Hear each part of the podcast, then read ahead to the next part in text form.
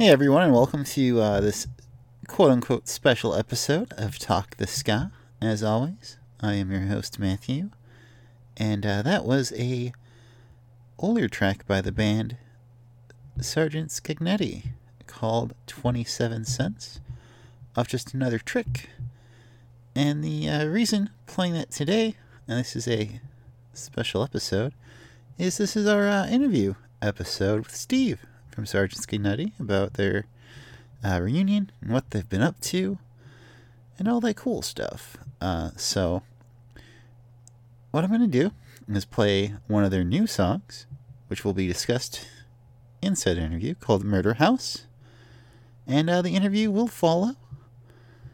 So, have a listen to that. This is our first interview uh, that we're posting. So, feedback is welcome, but I really enjoyed it. Some people had advanced listens, so it was pretty enthralling stuff, and I'm not going to talk too much. Uh, there'll be an abrupt end, but if you check it out, there will be a normal episode as well about the upcoming and discuss Supernova Ska Festival uh, tomorrow as well. So, double the episodes this week, folks. So, without uh, further ado, I guess, here is some more Sergeant Scagnetti and our interview. Hope you enjoy. Bye.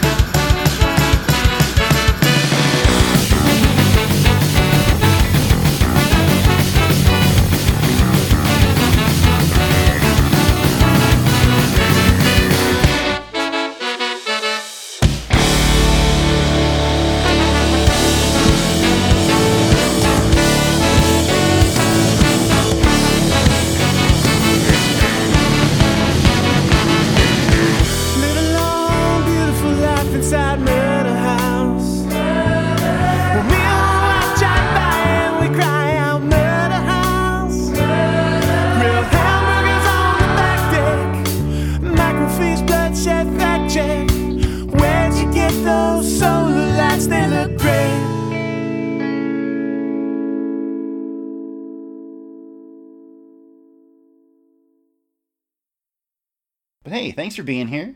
Yeah, thanks for having me. Uh, this is this is exciting to me for one reason. Way back when, uh, before I guess I should say you are from the band Sergeant Scagnetti. I Uh, am from a band called Sergeant Scagnetti. That's why we're talking, right? Yeah, that is why we're ta- that is why we're talking. I guess there should be some type of, of preface to all this, but uh, way back when in the '90s, when I was a a young child, a young teenager, I don't know, I uh, went online. I had no idea who you guys were, but I went to all those old old ska websites when it was the exciting new thing, and I saw I saw you. Uh, I don't even think you had music clips or anything, but I was like, I don't know. I like this band. Probably, probably not. Probably not back then. I have Right. like like were you guys on any comps or anything? Because I was trying to remember and looking through my old stuff and couldn't. Like I've Couldn't n- track us down. Yeah So we were on uh, we were on a couple different compilations. We were on a, a, an Asbestos Records compilation. We were on an Elevator music compilation, but I think those were pretty heavy Connecticut thing. The only nationally uh, distributed thing that I remember being us being on was the Moon Ska compilation, a Skarmageddon, uh, which were, which were pretty popular back in Yeah. the day. So that that was that probably came out like 97, 98. That would I gotta imagine that was it that was it. might have been it, but I know I uh I had like an order form for probably detonate. I imagine printed out. Oh, cool. I had to check, and I never got a stamp. And it's it's in a briefcase that I saved. For some reason, I saved this order form for my decades, uh, and I meant to find it to prove this story because it's insane.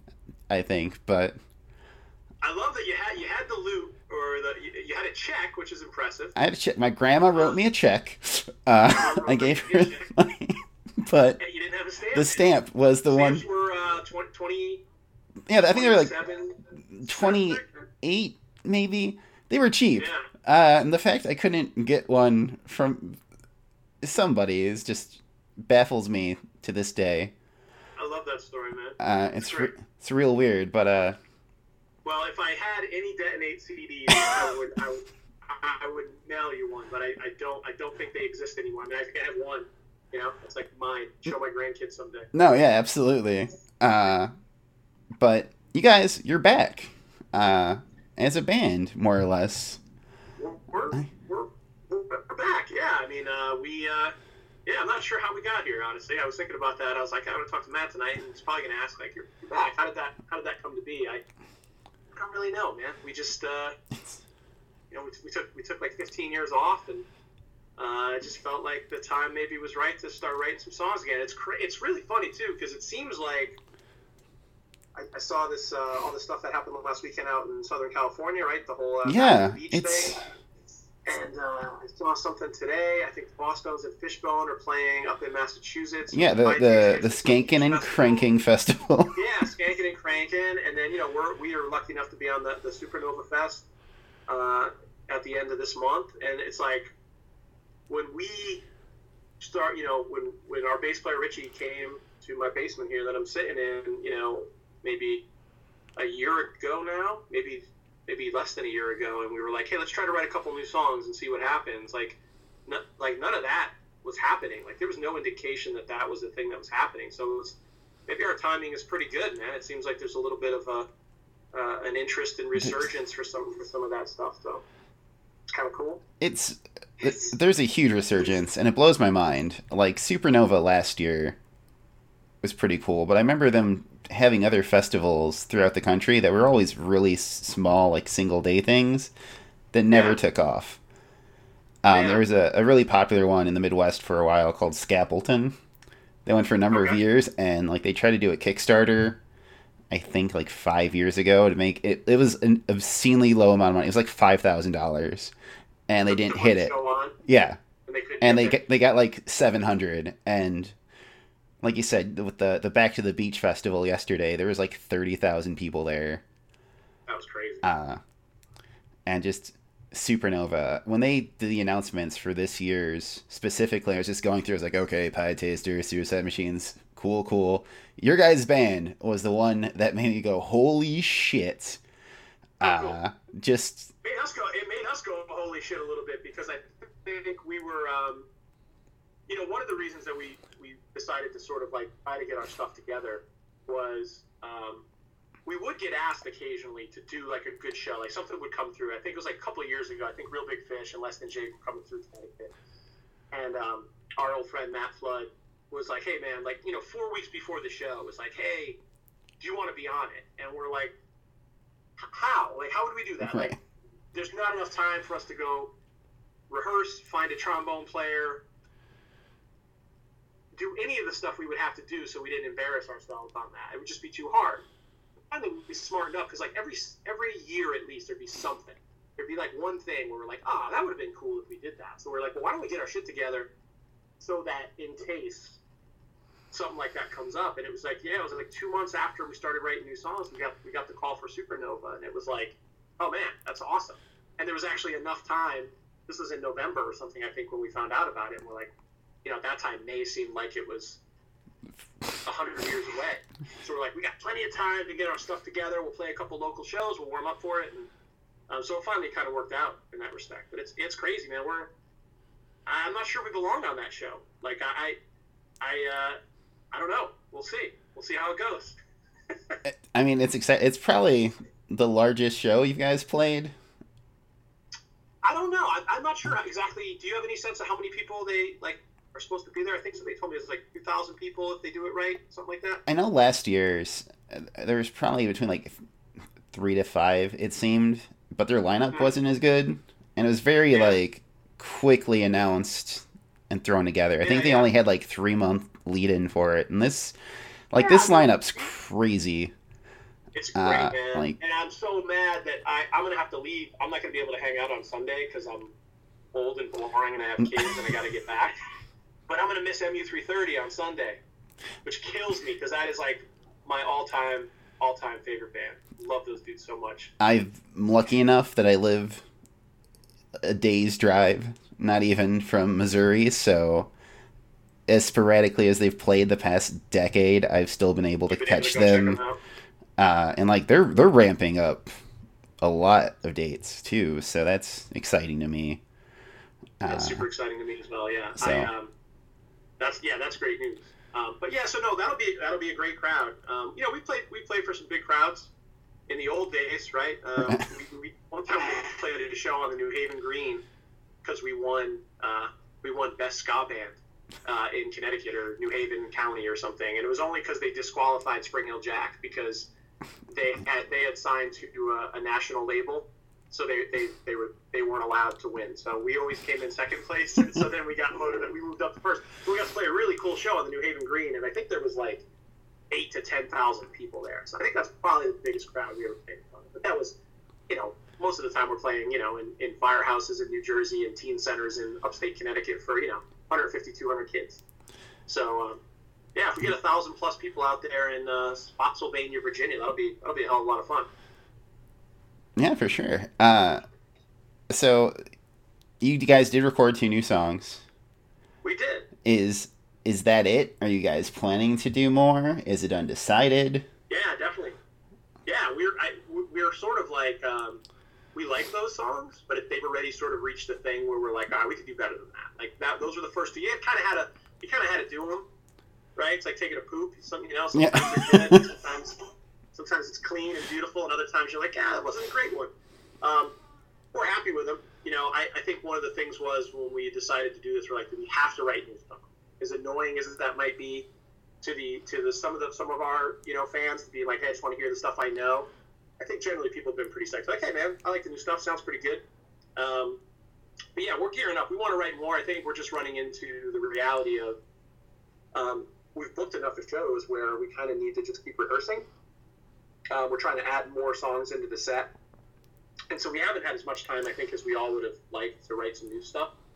Um, but that's definitely in the works. We're we're brainstorming stuff. We're, we're, we're demoing a few ideas. We're writing down ideas. We just we just need some time which probably won't happen until uh, we get done with the Supernova. I think we'll have a little more time to to write some new ones. I think the thought was we'll probably try to write two or three at a time, go in and record them in chunks. I don't think we have the attention span to go record a full length. I don't know that anyone has an appetite for that anymore. You're, you're a younger man than I. Do people care about full lengths anymore, man? Um, I don't know. I, I do, but I think I'm a, a minority there. Like, I still feel weird just downloading stuff Yeah. and not having a physical thing to hold. Uh, it's something I've had That's to, to break. we've been trying to figure out, like, what do the kids do now? Like, what do we do? Like, I literally, I think I asked on our Facebook page, like, what medium do you want us to produce music in? Like, does it, like, like, does it matter if we have product anymore? And, you know, and it was really 50 A lot of folks like yourself and myself included are like, yeah, man, I'd, I'll still buy a CD if you guys have it. Um, but most people were like, you just get your stuff on Spotify. That's, that's, that's how I'm going to consume it. You know, so we're, we're trying to find that balance. So I think the thought is, we'll do two or three at a time over the next couple of years, and hopefully once we get to ten or twelve, maybe maybe we'll put them together, um, you know, press them up on vinyl or, or, or at least CD or something, and do something a little more a little more formal. Uh, we'll, we'll see. We'll see what the appetite is for that kind of stuff. I don't want to have uh, you know 800 records in my basement for the rest of my life that, no, that nobody wants to buy. You know. For sure. Uh, I, I remember that, that post you mentioned because I instantly was like, vinyl, please.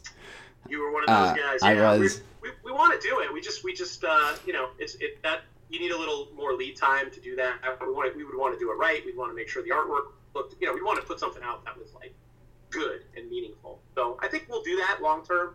Uh, you know, if we if we survive another couple years together, um, we'll. Uh, I think that that's the end game for sure. But I would say, you know, in the next six months or something, you should expect at least two new ones from us, and we hope to do that at least a couple times a year. You know, just to keep stuff fresh especially for the for the newer guys in the band. You know, they're kind of like, all right, you know, the old stuff's cool. We like those songs, but they're I think they're in it even more so than we. They're like, yeah, let's let's be a modern band. Let's write some new let's write some new songs. Uh, speaking of your, your band's makeup, how much of it is classic lineup versus new? So um, so I am not the original singer. Um, but I think uh, you know I, most of most of the music we put out was with was me singing. So I'll, I'll deem myself classic. I'm I'm the Yeah, classic no, for sure. classic vocalist. Uh, Dave, our drummer, I think is the original drummer, so he's he's still uh, involved. Uh, he's he's somewhere worrying about all the things he worries about right now. Uh, Richie is definitely OG bass player. He's in the band. Uh, Jesse, our guitar player, I think was originally in the band, but he wasn't in the band most of the time I was in the band. So when I joined the band, Jesse was in the band. We had two guitar players.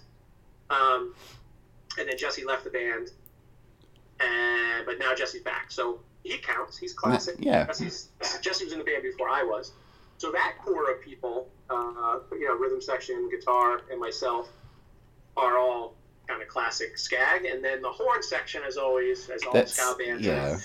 A little bit more rotating cast of characters, right? So um, our trombone player Justin, um, we knew him from from years back, but he never he wasn't in the band until we did some reunion shows back in uh, 2010. And I don't even know how we how he ended up being in, being in those, um, but thankfully he was there, and so he agreed to jump on board as a trombone player. Uh, Mike D, our saxophone player, was not in Scagnetti back in the day, but was in bands that we played with all the time, and he was always on stage when we were playing anyway. And we so we know Mike from Mike goes old school, you know, further back than I do, probably with the band. And then our other saxophone player slash keyboard player uh, is Carmela, is actually Dave's wife. So she basically had to make a decision: do I, you know, do I stay upstairs while these goons are in my basement all the time, making noise, or do I just join in on the fun? Um, so she, Carm is the coolest addition to the band because she sings real pretty, and she can play keyboards and she can play saxophone. And I'm sure at some point we'll make her play some other stuff too. She's a music teacher, super talented, and she makes my mediocre singing sound really good when we sing in harmonies. So that's been that's been really fun to have her uh, have her in the band. And we were I was in some bands with her and Dave. Um, in the time that we weren't Sergeant Scagnetti doing some other stuff, so work well with those guys. So you know four, four out of the seven guys are kind of OG Scagnetti, and three are sort of hired guns, but they're uh, we go a ways back with all those guys. That's cool. I was gonna ask you about uh, Carmela, who I wasn't aware was a band member, just uh, about her harmony vocals on Murder House specifically. I think That's really, good, right? yeah, like p- pushes that song over the the edge a little bit. Yep. Uh, That's what we're looking for. So yeah, she's a she's a cool uh, she's a cool little weapon to have in, in the holster. Like I said, she didn't really have a choice, man. She kind of just has to be in the band because what else is she gonna do? sure, I'm sh- sure she has some options, but this is probably the right one. I think it's a good option. It's a good option for us for sure. We're psyched we're psyched to have her. But yeah, all, we've been having a lot of fun. Uh, it's all really good guys. I think that was the other thing when we got back together. We're like, look, man, we don't eat with this band, right? Um, it's not how we pay the bills. So if it's not fun, or if like we're getting in, you know, underneath each other's skin, then we should just stop immediately because what the hell's why would we do that to ourselves, you know?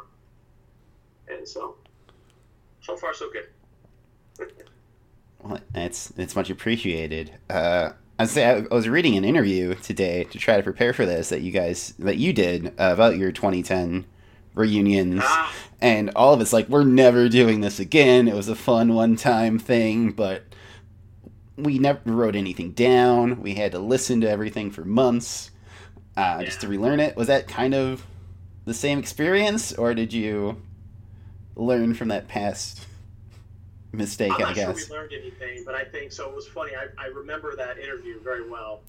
Uh, I was with the Hartford Courant, uh, yes, it was. and I I did that interview. I remember it because a lot of people have called me on it because they're like, "Dude, you said never again." That was where my headspace was at the time because we were. I think I literally did that interview in the parking lot of a sound and lighting rental place while we were trying to rent lights for the for the reunion shows we were practice like the practicing was way harder and way longer and way more in depth than we thought it was going to be. I think we had some problems with one of the venues getting moved last minute. There was a lot of bullshit going on. A lot of the stuff that like, you know, makes music not fun was sort of happening. So there was a little, there's probably a little bit of regret at that time of like, why are we doing this to ourselves? This this has instantly become not fun again. Um, it was just more work. So we learned we learned I think to better manage our time for that. Um, that was one of those scenarios where we agreed to the show dates before we had gotten together. So it was like an imposed deadline. So then all of a sudden it became this real like oh shit situation. Like we've got two months. So we were practicing like four nights a week. Everybody has full time jobs. I had super little kids at the time. Like shit was like what are we, what are we doing here? Um, so that's kind of where my headspace was when I said that. And I believed it at the time. I was like, we're not doing this again. This will be this will be fun. Uh, you know, we sold out a couple a couple of small shows locally here. They were they were really fun to play the shows. Everything else was not so fun. Um, but at the time, I was like, we don't need to do this again. But that was eight years ago, right? Yeah, I was gonna say like a, a lot of time has passed. I don't remember what I was doing eight years ago. eight years. Yeah. So this time, I think what we did what was smart was like, let's just get together, let's start playing songs together, writing songs, and then the shows will come. We, we, we hoped, and they did, but and the timing just worked out a lot better. Where we're not we're not killing ourselves to make anything happen now. Um, so I think that's that's that's the difference.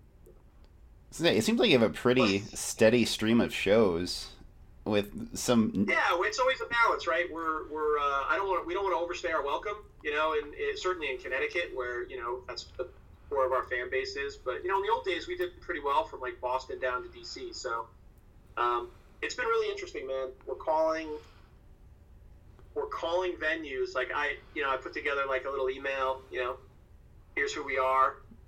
Probably similar to you know what I sent you when I sent the songs, right? Like maybe you know us, you probably don't. This is our story. And it's been amazing, especially in like New Jersey, Pennsylvania.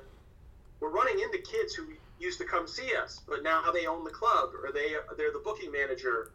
And so there's been so many cases where I, I send my spiel, and they're like, "Yeah, dude, I know you.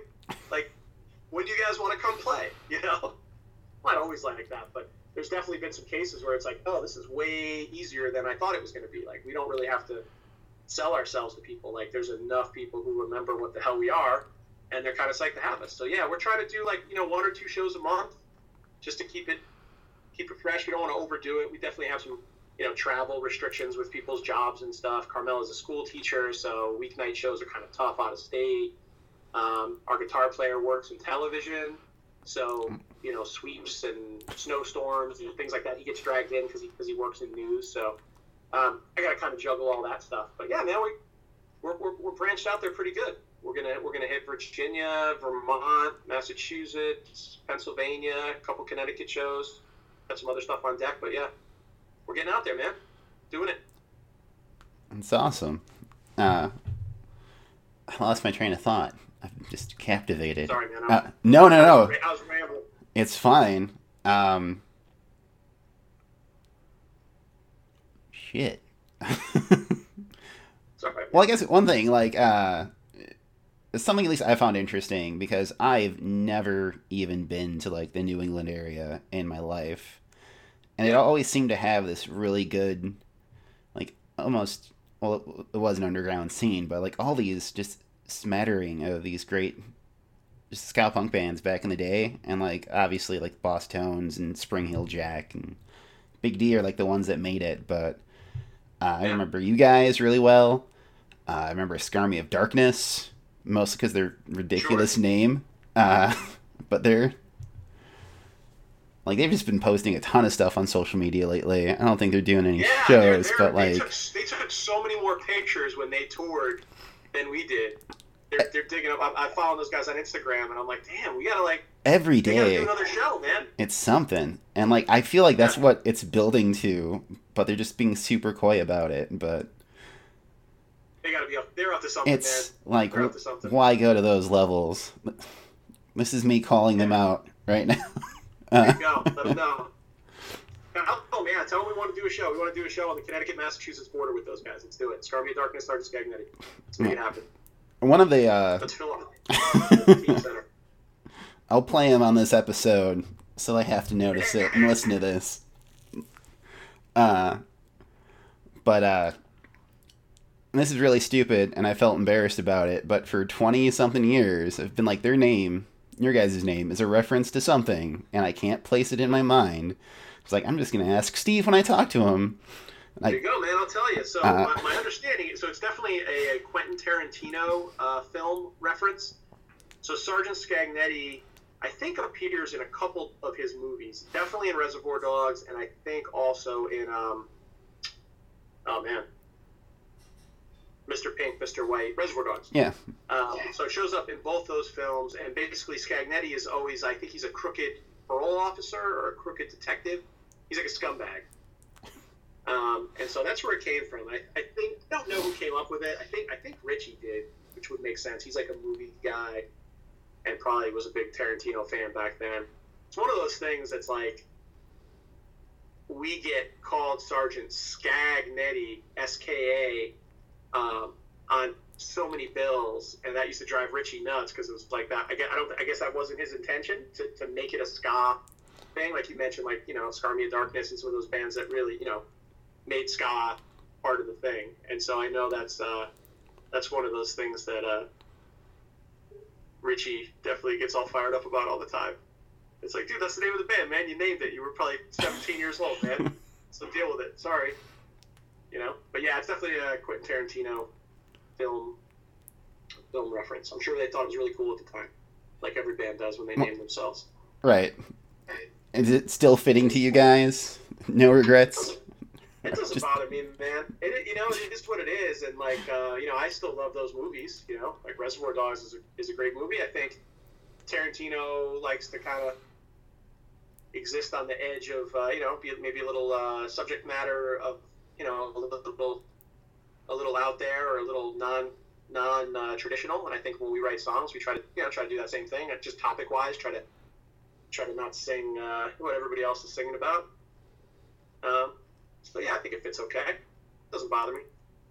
You'll notice we are using Sergeant Skag in a lot of uh, Yeah, some of the promotions, some of the artwork, and so we, we did that back in the day too. We used to shorten it, but that's definitely a, a, a little bit of a calculated effort to sort of say, hey, look, this is Sergeant Scagnetti at its core, but it's almost like Scagnetti 2.0, right? Because there's some new people involved, and we're old uh, and wise, and so Sergeant Skag is born from Sergeant Scagnetti, and it is Sergeant Scagnetti, but it's also its own sort of little thing that's maybe a little bit different.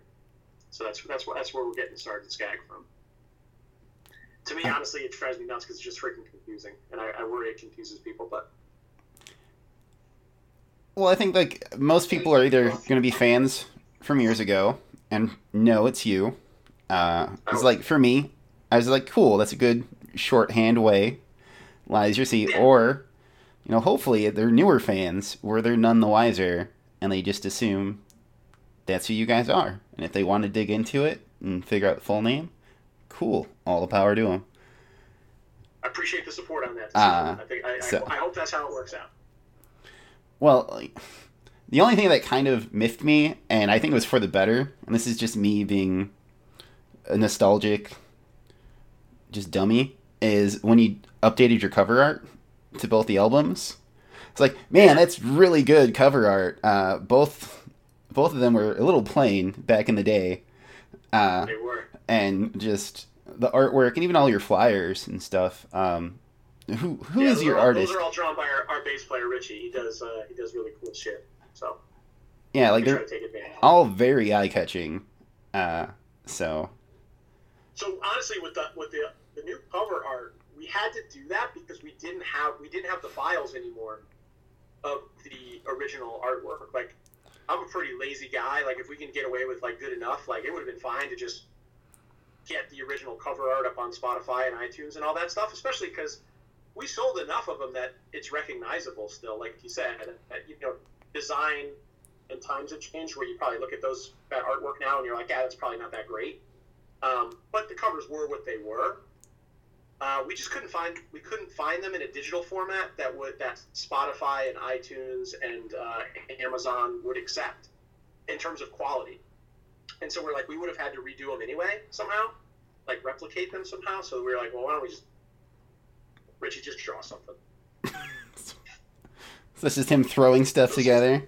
Yeah, just whip something up, man. You know, draw a monster, draw draw a girl.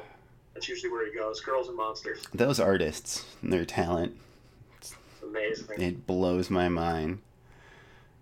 Uh, but Yeah. so, uh, what are some of just the influences to the band, either present day or even way back when? So uh, it's interesting. So I, I, uh, influences the band when I talk about like our, you know, our older, guitar player uh, Dan, who got me into the band, Rich and Dave, kind of being the core of the band. There's definitely uh, heavy. The influences at the time I joined the band were bands like Blue Meanies and MU330, Mephiskapheles for sure. Um, you know, heavier, heavier bands kind of on the fringes of, of, of ska, ska punk. Uh, Mr. Bungle for sure uh, was was a huge influence for those guys, and I say that for those guys just because um, I wasn't hip to that stuff. Like I was kind of like a hip hop kid. Uh, I, I really loved like you know going back to at the time the band was out right. So like think about like De La Soul and a Tribe Called Quest and stuff like that. Like the sort of stuff was like what I was mostly into. Um, and I used to go to Scagnetti shows because they were guys I went to high school with, and I thought it was really cool. They were in a band, and so like, um, I didn't know like any of that music at all. Um, and I got educated when I joined the band because they were like, "Hey, listen to this, listen to this," or we would end up playing with them, right? Like the first show I played with these guys, we played with the Pietasters in Providence, Rhode Island. I didn't know the Pietasters were. Uh, the second show we played was out in Pennsylvania with the Blue Meanies. I didn't. I had never heard the Blue Meanies before, you know. So it was, it was a little trial by fire education. But those, those bands I mentioned are, the, I think, the core of our our influences. And then now, I don't know, man. I don't know, like what what we're what we're influenced by. I'm not sure. I don't know. I don't think we know yet, right? Because we're we're just starting to try to write some new stuff. So definitely varied interests. Our, our bass player Richie is into like I don't even know like what he likes. Like I don't know. He was he's always talking about these bands, and I'm like I don't even know what they are. He's like out there. And really, he makes some really heavy stuff, some really like dark, heavy music. I still kind of like hip hop a lot. Um, I don't know. I, don't, I think everybody listens to different stuff. So M- MU330 was the only band that we would play with regularly that I actually really liked. If that means anything, maybe I shouldn't say that. Maybe that's a uh, politically incorrect thing to say, but I mean, I love a lot of the bands we played with live, but like to actually listen to them, like in the car. MU330 was one of the few ones where I'm like, dude, I'll, I'll listen to that all day. Like, there's something about that songwriting that I that I definitely uh, appreciate. And it was there was a time where I, I, I remember being a little frustrated because I felt like I wanted us to sound more like them. I wanted us to be. I want us to write more simple, catchier stuff. Like I remember having that like conundrum in my head. That's Like, one. we should sound we should sound more like those guys. Like those guys sound great. Like why aren't we writing songs like that? you know? that's one of the interesting things about MU330. Uh, like they're one of my favorite bands of all time as well. Uh, but all their songs are pretty simple for the most part at the core. But it's just something. The way Dan writes music There's something about is just amazing. Even it, like I don't know it's if you easy to write complicated songs. It's easy to write a complicated song. It, it is. It's hard to write a simple song that is so simple. The third time you hear it, you're like, all right, I don't like. I don't need to hear the song anymore because I got it. You know, I get it. There's something there. That's like, that's something I still want us to get better at. Like that's still something that we need to like work on. Sounded more like MU330. that's the ultimate goal of the band to be MU330. Yeah. Not be, but it's not a bad thing to be. Uh, but I was gonna say, I don't know if you've heard No, no. like uh like Dan's new band, uh Dan Potthast and the Bricks. Yeah, the Like- I haven't really like gotten. I, I know they exist, um, and I um, it's definitely on my list of things to do.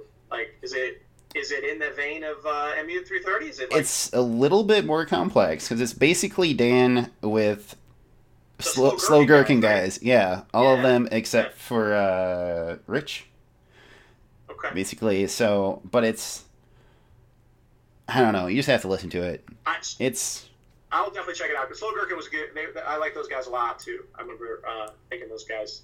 Again, I was jealous of those guys because they had keyboards in the band. I was like, why don't we have keyboards in the band, man? Why wouldn't you have keyboards in your band?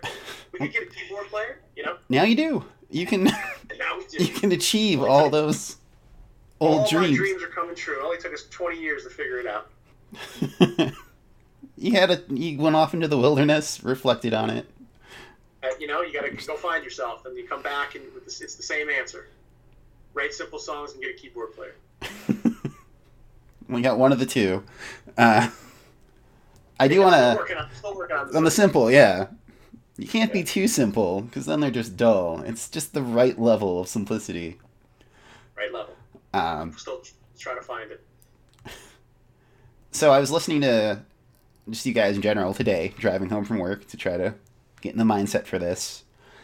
And uh, I've, I've Murder House, as I said, I think is the best song you guys have done in your career. That's Um, awesome, man. And Thanks for that. and listening to it. That's a simple song. That's a simple it song. is a pretty simple. Like it's got the harmonies that aren't really present in your other stuff, and I think that Yeah. might be what does it. Uh, honestly, and for some reason, uh, all the times I've listened to it, I never, my brain never registered the the line about the solar lights, which is baffling to me, because it's one of the last lines spoken or sung in the song, and I just like Yeah, is is there an actual murder house uh, there is. with fantastic solar lights? And what's so great about these solar lights?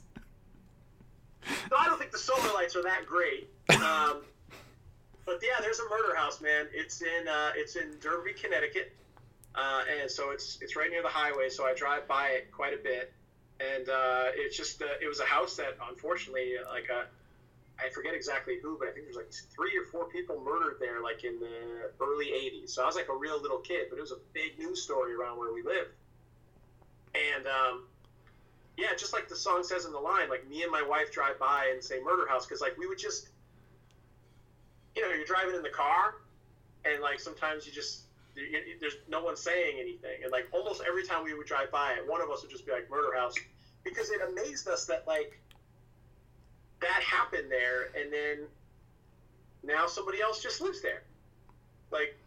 And they and like maybe a lot of people who didn't live around this area even realize that that's that's murder house. Like you can't live in murder house, man. That's crazy.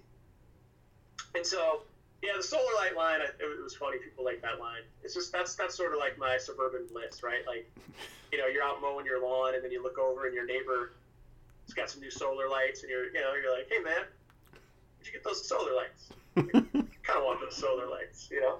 Those those those are really nice, you know. I didn't see those the last time I was at Home Depot. I just, yeah, I don't know. Yeah, man, murder, house is real, and and, and uh, you know, good luck to whoever whoever lives in that house. They do have solar lights. They're the they're the kind that uh that you put on like the post of your back deck. You know, like the uh, Okay, yeah. the, the deck posts. Those are fancy, man. Like these aren't just like run of the mill, you know, solar lights you're plugging in the ground. These things are like built in. So they, they, they're pretty nice, actually. The more I think about it, they are nice. Oh man. Um That's a fantastic story. Uh where I live, the house that was used for the uh, Amityville horror movies Yeah. is just, you know, the exterior of that house that exists in the town I grew up in and it's same thing. It's one of those things people always talk about just driving by and like that's Amityville house. Uh, especially people who aren't from the area get excited. Uh, and I get like it's not though. It's just from the movie, and it's really weird to explain. And like the people who live there absolutely hate it. They built a giant fence around their house. They painted it this obnoxious like mauve color. They have no nice solar lights, uh, but They got to get on that. Like- I think. So did they did when they bought the house? Did they know it was the house used in the movie, or was it used in the movie after like they had bought it? You know what I mean? the I believe the like the family that owns it, like they is the same family from when the movie came out. Okay, Uh, it's just been Alright, so they- it's been passed they down. So like they agree. to it, yeah. they agree. Uh, like they know what it is, but you know it's one of those things where you're like, okay, I assume at least they'll, they'll change it enough to where people won't recognize Yeah. it, and it was just the house. Uh, I, the reason the murder house I think was funny to me is I don't think that many people care or even know. It was such a long time ago. Um, I just think it's one of those things that like my my wife and I both grew up in this area, so like I think we remember it because we were little and like you and our parents probably let us watch the, news about murder when they you know because nobody cared what you did back in Yeah. the early '80s. We didn't like protect our kids from things like that. And so, like, I think it's like some psych- weird, deep psychological damage thing for us. Like, we're scarred a little bit by it. But I, I'll bet 85% of the people that live in the town don't even care or acknowledge that. So that's why I thought it was funny to write a song about it.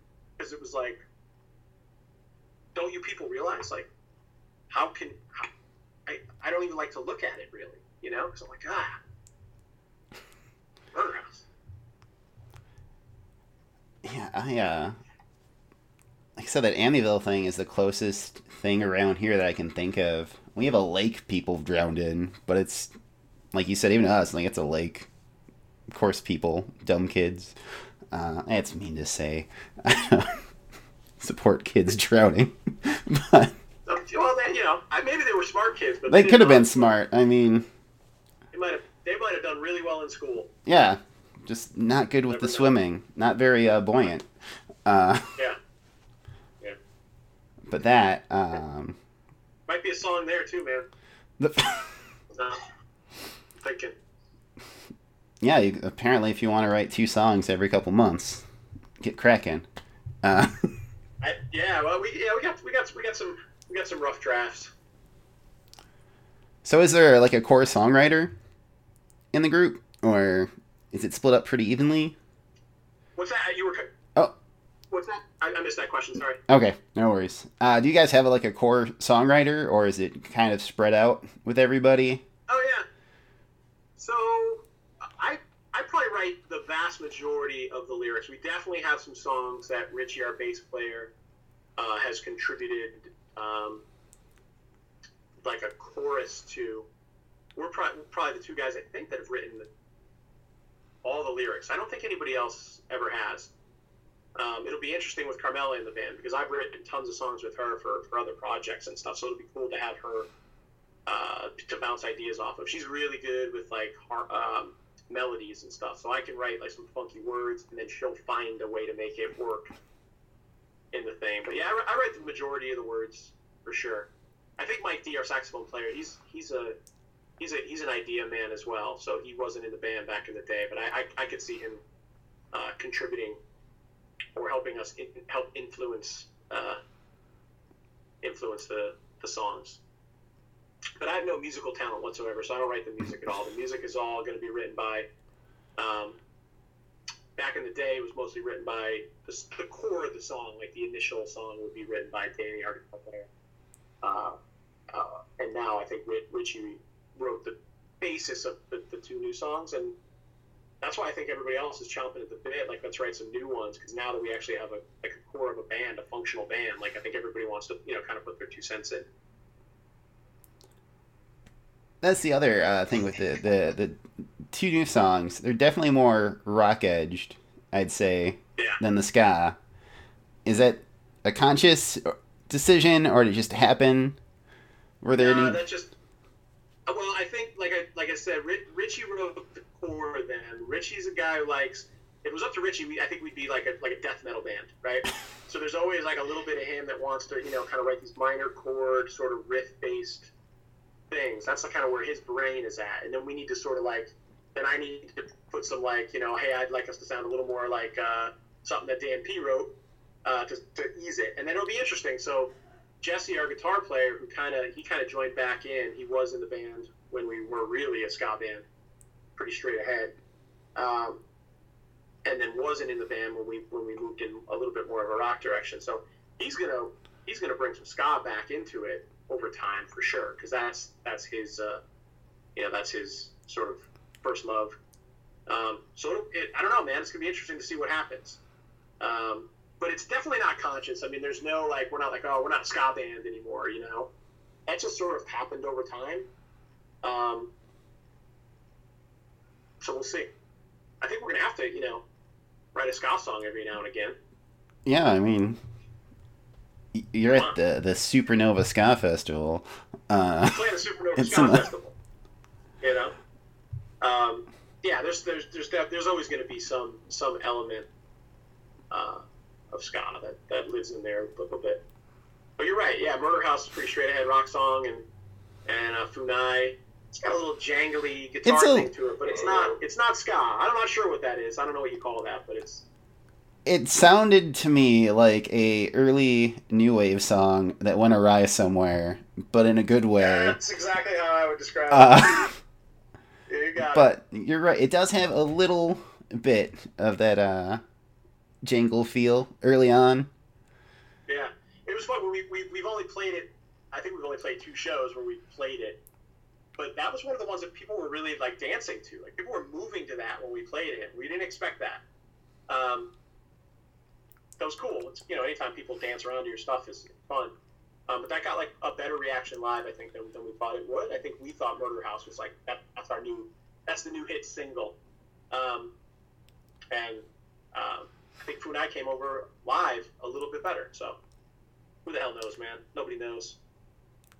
I mean, just from going to shows, because I've noticed that where there's songs I love the recorded version of, but then live, it's just some random song that I I never skip songs. I'm a crazy person, but I'm like, oh, it's this one. I don't need to pay attention, and it just something about it live hits you, and yeah,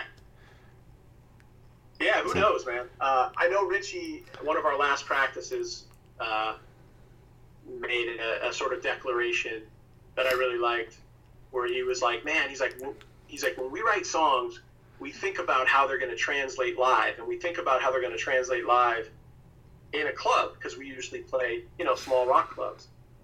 And he's like, "We need to write songs like we're playing in fucking arenas, man. We need to write songs like we're going to play in arenas."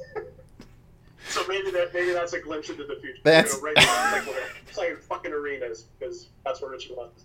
To-. You're gonna become like a glam rock band, so just knows, man?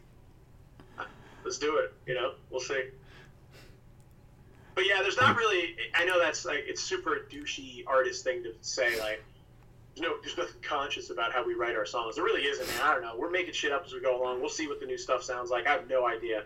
I write down like song ideas just for topics and stuff, and then I wait for those guys to spit something out that like, oh yeah, that that'll work there. We're we want to write a song about like a a door to door fireworks salesman because I kind of I ran into one of those guys uh, last Fourth of Oh. July. Wait, And so, like, there's no question we have to write that song because there's a lot there. But those guys have to serve up something to me that makes me go, yeah, I, I can put these words, that idea to that that song.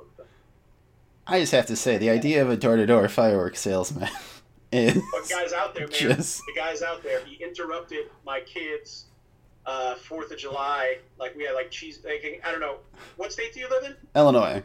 Illinois. Do you can you guys have like legit fireworks? No way. Uh, we can't sell them in Illinois, but I'm right on the Wisconsin border, and it is nothing but like fireworks shops. Like Ah, legit, ones that go legit. up in the air and go Yeah. boom and shit. Yeah. Oh yeah, So Uh. in Connecticut, Connecticut's you know we we can only have like sparklers and like little ones that you know kind of do their thing. I think you can go to New Hampshire and get ones that go go legit. And so, um, I had just like the cheesy ones that you just buy like it. You know, you can buy them in the supermarket here. These are little, so like we were setting them off in the driveway, and we had two like ones, but the bigger ones we thought were really cool. That was like our grand finale. My kids are little, so they're like, "Yay, this is super cool!" And then literally, man, out of like through the smoke comes this guy. This fucking dude got out of the back of like a broken down Honda Civic, and he was literally holding two nuclear missiles in his hand. And he was just like challenging me. He's like, "I see you're setting off fireworks." And he literally walked over. He's holding these missiles, and he walked over the fireworks that, like, I thought were a pretty impressive grand finale display for a for a you know a seven year old kid that was watching him. And he just didn't even acknowledge that those things were firing, man. He walked over them, and he was like, basically, he was like, "This is pussy shit. You suck, and this is what you need in your life. You need one of these missiles." And I was just like, I don't, man. Like, I, I'm not gonna light one of those things off. Like, that thing is insane. Like, it was a missile the size of a human being. And I was like, oh, I'm good, man. Like, we're just doing the little kid fireworks show here in the driveway. And he was like, was trying to sell them to me and like challenging my manhood. And uh, finally, I got him out of there. And he was just like, then he came back. He was like, let's just light one off anyway. Like, he, he, wanted, he really wanted to, I think he was going to give me one for free or something. And then he just got in his car and drove away, man. It's amazing. Door to door fireworks salesman. I mean that's the day to do it. Uh, I think the only thing that would make that story better is if in the distance, like 20 minutes later, there was a giant explosion. You're just like, yeah, There were plenty That- of explosions. I mean, that enough of my guy. neighbors, like enough of my neighbors had legit ones, but there's no way they had anything like what this guy was selling. Man, this was like the stuff they do like on the river in New York City, man. Like this was insane. It's like, dude, I'm a, I'm a, I don't even like that you're holding those things my, near my house. It's like, and then he walked through like right, yeah. Let like, alone, like honest, didn't even acknowledge it. So I, that guy's my hero. I love that guy. There's a lot going on with that guy, and I got to explore his his backstory or song at some point. So for sure, that's that's on the list. That'll be that'll be one of the next couple songs. well, I look forward to that one. Uh, Be fun. uh, yeah, I guess uh, just real quick, what what would be your pitch of your band just to a, a new listener? Pitch of our band. So I, you know, I think our our whole thing is live, man. You gotta come. You gotta come see us live. Uh, we put a lot of energy and and time and effort into making sure that our show is good, right? Like everything from like what song are we opening with, what song are we closing with, what songs go into which songs, all that matters incredibly to us. And uh, that part of what we do is super calculated, right? Like um, whether we're playing a teen center or whether we're playing the smallest club, we played plenty of shows for you know five fucking people, and we played some shows for 500 people, and I don't play it any differently. I actually like the adversity of like a shitty crowd or an indifferent crowd actually is like the most fun part for me it's easy to play a show for 400 people who are like psyched for you. It's way more fun for me to play a show one either like maybe like we're playing to a traditional ska crowd and they're all they're not going to give us one second of respect because they just we're not playing what they want to hear. I love that shit. I love that shit because I I won't convert most of those dudes, but I'm gonna try. I'm gonna try like hell.